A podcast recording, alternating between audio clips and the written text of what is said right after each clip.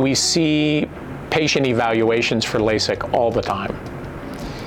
And when I see a 40 or a 50 year old come in for an evaluation of LASIK, I still do LASIK on 40 and 50 year olds, but we want to be sure that they're educated about refractive lens exchange.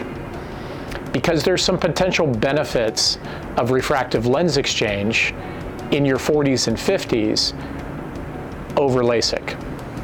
So, what is LASIK?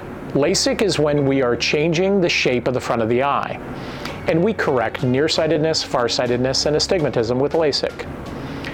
But 40 and 50 year olds have the additional problem of presbyopia.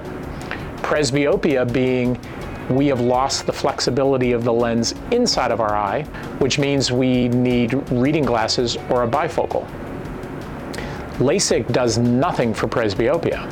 Therefore, although LASIK is effective and we, it's not that we can't do it for them, it would only improve their distance vision, and they would be left with readers from about four feet and in to see anything clearly.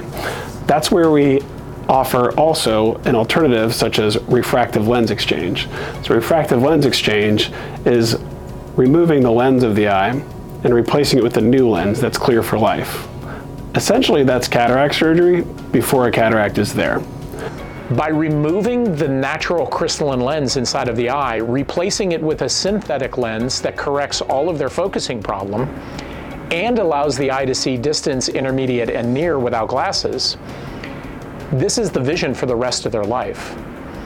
And so when we do that in a 40 or a 50 year old, they are never going to develop a cataract because we've removed that lens. So this is one investment in their vision instead of two. Two being having LASIK if they elected for that, and then again having cataract surgery later in life. Refractive lens exchange is one surgery for the rest of your life.